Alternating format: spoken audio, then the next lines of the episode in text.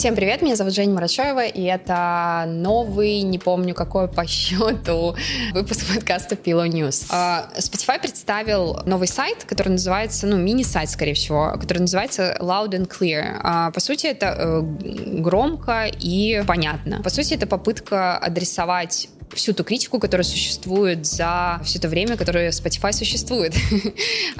Вот. Это красивая попытка объяснить, но она, по-моему, ровно так же, как любые подобные вещи, вызвала много критики. И я, когда читала этот сайт, вот о чем подумала. Spotify, конечно, как и многие, на самом деле, зарубежные компании, умеет выбирать... Вообще, мне кажется, за рубежом просто учат это делать, как бы адаптировать всегда свой... Адаптировать то, что ты говоришь, в том ракурсе, который для тебя максимально выгодный. Они смогли могли найти тот ракурс, с которого все, что они говорят, выглядит как тем, что они просто пришли и спасли. Они просто спасли эту загибающуюся индустрию, которая уже не получала денег, чьи доходы падали стремительно и как бы стремительно и в больших как бы объемах. Условно, что я имею в виду, допустим, они говорят, что мы заплатили за две тысячи двадцатый год пять миллиардов долларов правообладателям. И здесь они, кстати, наконец-то вводят слово правообладатель, которое в большем количестве случаев не означает артист. То есть это означает лейбл или дистрибьютор, который заключает договор с артистом и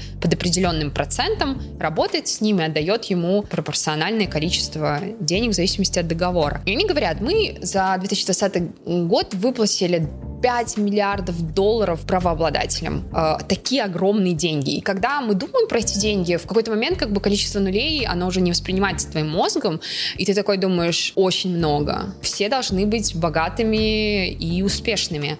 Но на самом деле, или, например, они говорят, мы э, за все время до этого года выплатили индустрии двадцать миллиардов долларов. И ты такой думаешь, вау, типа, сколько как бы артистов получили столько денег. Но все, конечно же, не так. Условно, тридцать процентов из, этих, из этой суммы Spotify оставляет себе. Дальше все делится в зависимости. Часть идет э, за как бы, ну, смежные права, часть за авторские права. И это все тоже уходит по различным компаниям, которые в зависимости от процентов с артистами выплачивают артисту столько-то. Или, например, они говорят, количество артистов, которые зарабатывают теперь пятьдесят тысяч долларов в год, выросло на восемьдесят процентов. Ты такой думаешь, вау, почему они вообще тогда, эти артисты, как бы жалуются, что у них все не так, как бы смотрите, какое... Это спасибо Spotify. Но на самом деле они это так адаптировали. А если посмотреть на это с другого угла, ты понимаешь, что из семи миллионов людей на площадке пятьдесят тысяч долларов зарабатывают тринадцать тысяч четыреста. И ты такой думаешь, блин, тринадцать тысяч, это очень много. И потом ты понимаешь, что это ноль целых ноль два процента от всего... от всех людей на платформе, ну, в смысле, креаторов, артистов. И все там вот так объяснено. То есть, условно, почему у вас такой маленький, почему такая маленькая стоимость за стрим? Они говорят, нельзя рассматривать это, то есть на нашей платформе не платят за песню, платят за каталог музыки, и поэтому мы считаем, что использовать термин э, стрим за э, стоимость стрима не совсем верно, и э, как бы нигде, то есть э, на любой вопрос, то есть у них есть просто кью энд эй, да, в котором они как бы себе задают вопрос, который э, им задают э, публично люди, которые недовольны там их политикой, тем, как они работают, но при этом они настолько как бы, это как раньше мне говорили, ты скажи нет так, чтобы было ощущение, что это да.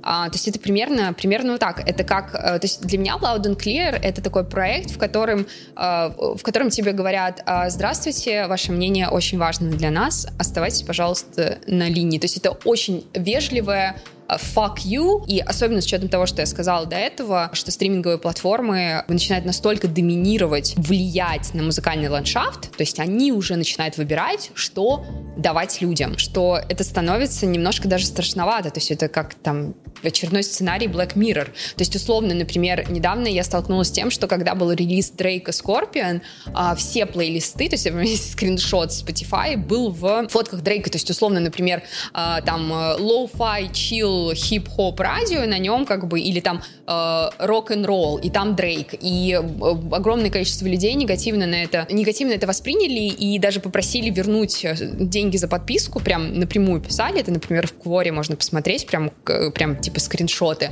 Потому что площадка может такое сделать. И это немного такая крипи-сила, если честно. То есть она, по сути, может формировать твой вкус, но может выбирать то, что тебе нужно, что тебе стоит послушать. Поэтому этот проект как еще одна попытка Spotify выйти на прямой диалог с артистами, и скорее не с артистами, на самом деле, а показать как бы общественности, что мы вообще хорошие, мы платим миллиарды долларов, а мы, у нас минус, у нас мы неприбыльная компания, мы все делаем для индустрии, мы индустрию подняли с колен из пиратства, который забрал у них весь, весь доход.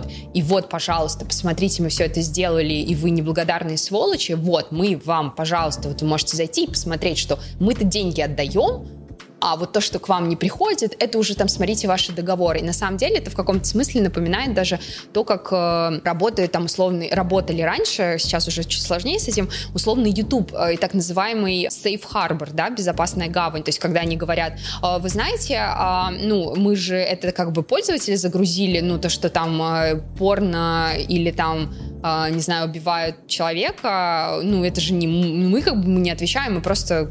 Компании, как и ВК, очень долго пытались как бы пробить именно эту идеологию свою, что мы просто платформа, на которой можно загружать все, что угодно. А, и в этом плане стриминги тоже в каком-то смысле, ну вот смотрите, мы заработали деньги, больше к нам, пожалуйста, вопросов никаких, мы отдали, куда мы не знаем, то, что у вас вы заработали тридцать долларов с двух миллионов стримов, ну, условно, да, не так, не так мало, там, три тысячи долларов, по-моему, то это вы, пожалуйста, сделайте ревью всех ваших договоров, и, возможно, вам, вам там еще обманывают, вас там еще обманывают. Когда я смотрела, что произошло за эти пару недель, я поняла, что есть большое количество новостей, но на самом деле, если взять их суммировать, то есть они такие разрозненные, все про деньги.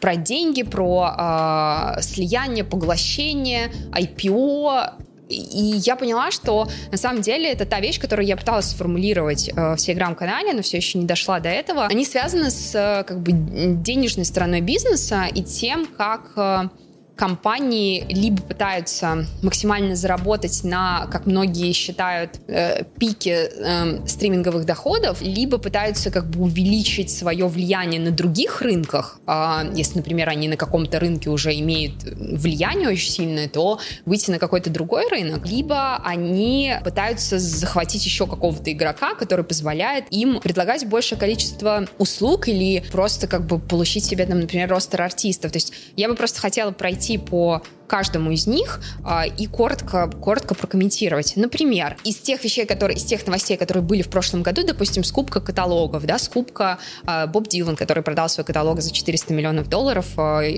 Universal Music. А, соответственно, не только, то есть это все началось с волны инвестиционного фонда, который э, под предводительством бывшего э, менеджера артистов э, начал вдруг скупать, э, там, не знаю, миллиард долларов, по-моему, они скупили каталогов, то есть они начали, э, они поняли, что э, каталоги легендарных артистов будут всегда приносить деньги, давайте мы как бы будем, будем их скупать. И когда условные компании музыкальные, которые в этом там сто лет и, и в, как бы начали все это и продолжают, когда они поняли, что они как бы очень большой кусок пирога сейчас теряют, они тоже начали как бы эти а, обороты, начали, начали как бы скорость свою увеличивать. эн эф ти тоже туда же. Возможность для артистов, для блогеров, для креаторов продавать свои работы в онлайне, какие-то эксклюзивы, то есть зарабатывать дополнительные деньги. Хайп выкупил сто процентов акций Итака Холдинг. Это компания Скутера Брауна, в которую входит эс би Project, Scooter Brown Project, Big Label Machine, которые в первую очередь главный артист, который, которого они сделали, который сделал им имя, это Тейлор Свифт. эс би Project — это компания Скутера Брауна, которая занимается менеджментом и промо артистов. Главные артисты, флагманы их ростера — это Ариана Гранде, Джастин Бибер и Деми Ловато. Хайп поглотил полностью и такой холдинг, и таким образом по, как бы в пресс-релизе было сказано, что таким образом у компании будет такое кросс... появляются кросс-возможности, то есть у э, компании, которая очень хорошо себя чувствует на корейском рынке и является очень большой как бы силой, она сможет развивать, развивать своих артистов и свои, предлагать свои услуги для продвижения на другом рынке в Америке и наоборот. Купили они за миллиард, чуть больше миллиарда долларов. Следующее, Tidal, все мы помним о нем, это музыкальный стриминговый сервис Jay-Z, он выкупил шведский стриминговый сервис в две тысячи пятнадцатом, я так понимаю, за пятьдесят миллионов долларов и попытался сделать новый музыкальный стриминг, который в первую очередь основывается на, ну, то есть, вернее, главная его философия — это высокое качество видео и музыки, и вторая, что он полностью, им владеют как бы артисты, то есть там, конечно, не, невозможно прекрасный ростер от Рианы до Алиши Кис. Не совсем понятно, что это означает, но это клевый маркетинговый ход. Jay-Z продал Tidal, вернее, не продал, а выкупил большую часть Tidal, Square. Это... Square был создан основателем Твиттера Джеком Дорси, и это, собственно, компания, которая придумывает решения для оплаты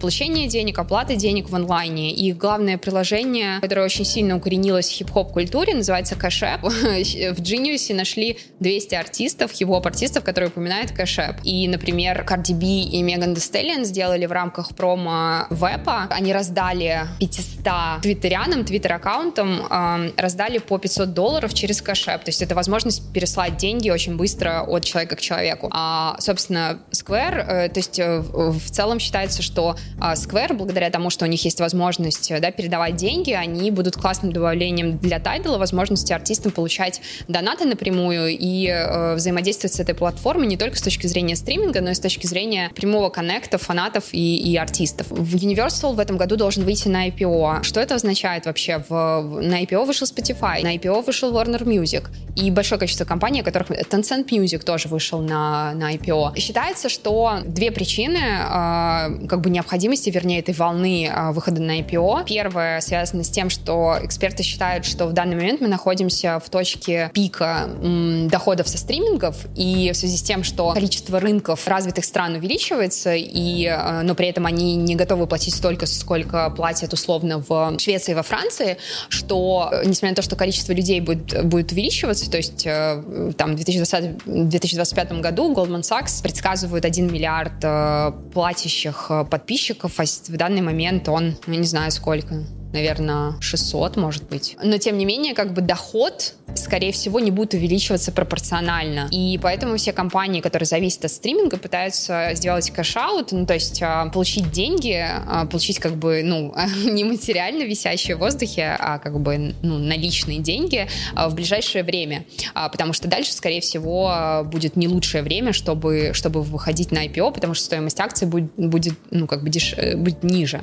Вторая причина — это то, что люди или компании, которые инвестируют в долгую в эти, в, в эти компании, они тоже хотят получать, возвращать свои инвестиции и возвращать их сейчас, когда как бы ты можешь получить максимально выгодную, ну, цену за это. При этом, допустим, Tencent Music выкупил сначала десять процентов в Universal, а теперь еще десять процентов, то есть они на двадцать процентов владеют Universal Music Group. И опять-таки здесь продолжается вот это взаимное владение стриминговых сервисов и и мейджеров, и других больших музыкальных компаний, которые тоже подводят нас к тому, что все друг с другом должны работать, и все друг друга должны давать возможности продвигать свои услуги, и что это уже какая-то общая экосистема, мейджеры и стриминги, что они как бы заодно. И условно любой компании, у которой есть ростер независимых артистов, ей будет очень сложно в, в этой борьбе. В том числе, прям буквально на днях информация о том, что Apple инвестировал пятьдесят миллионов долларов в United Masters. Это так такой э, совсем недавно появившийся в две тысячи семнадцатом году дистрибьютор, по сути, ну, у которого главная отличительная черта от любых других дистрибьюторов на рынке в том, что они предлагают очень много различных брендовых э, партнерств, в том числе, например, они работают напрямую с эн би эй и и эс пи эн, и я помню, что у них была такая штука, что ты мог, мог запичить определенную музыку, ну, по описанию, для того, чтобы ее ротировали там в каких-то событиях эн би эй. То есть они дают какую-то возможность для артистов э, получить получать дополнительный доход, используя свои ресурсы и свои связи.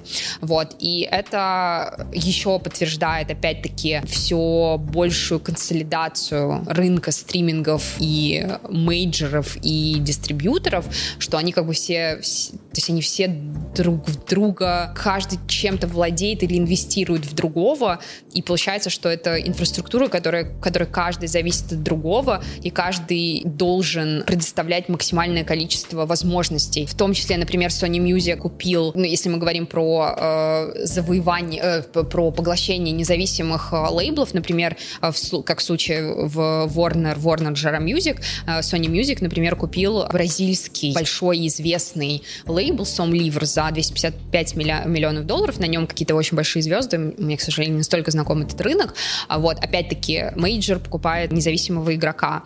Universal Music Group подается в банке на получение три целых пять десятых миллиарда долларов, и, например, в прошлом году они заработали восемь целых четыре десятых миллиарда долларов, из них один целых семь десятых, то есть четвертая часть, были потрачены на покупку каталогов известных больших артистов и авансы артистам, и это чуть ли не в три или четыре раза больше, чем такая же сумма и такие же расходы в две тысячи девятнадцатом году, и сейчас они просят еще дополнительные деньги, и непонятно, на что они пойдут, но опять-таки это инвестирование денег в долгую, чтобы потом получать больший доход. Собственно, я хочу это, то есть, когда я, я, я очень хотела как бы отдельно про каждую из этих новостей рассказать чуть поглубже, но потом я поняла, что тут очень важно просто про, про, проговорить некую тенденцию и напомнить о том, что когда мы говорим про мейджеры, мы говорим о компаниях, которые бэкапятся и которые получают инвестиции от крупнейших э, мировых инвестфондов. То есть это компании, которые вкладывают деньги, чтобы получать деньги. Это не означает, что то, что я сейчас сказала, это абсолютно трагичный и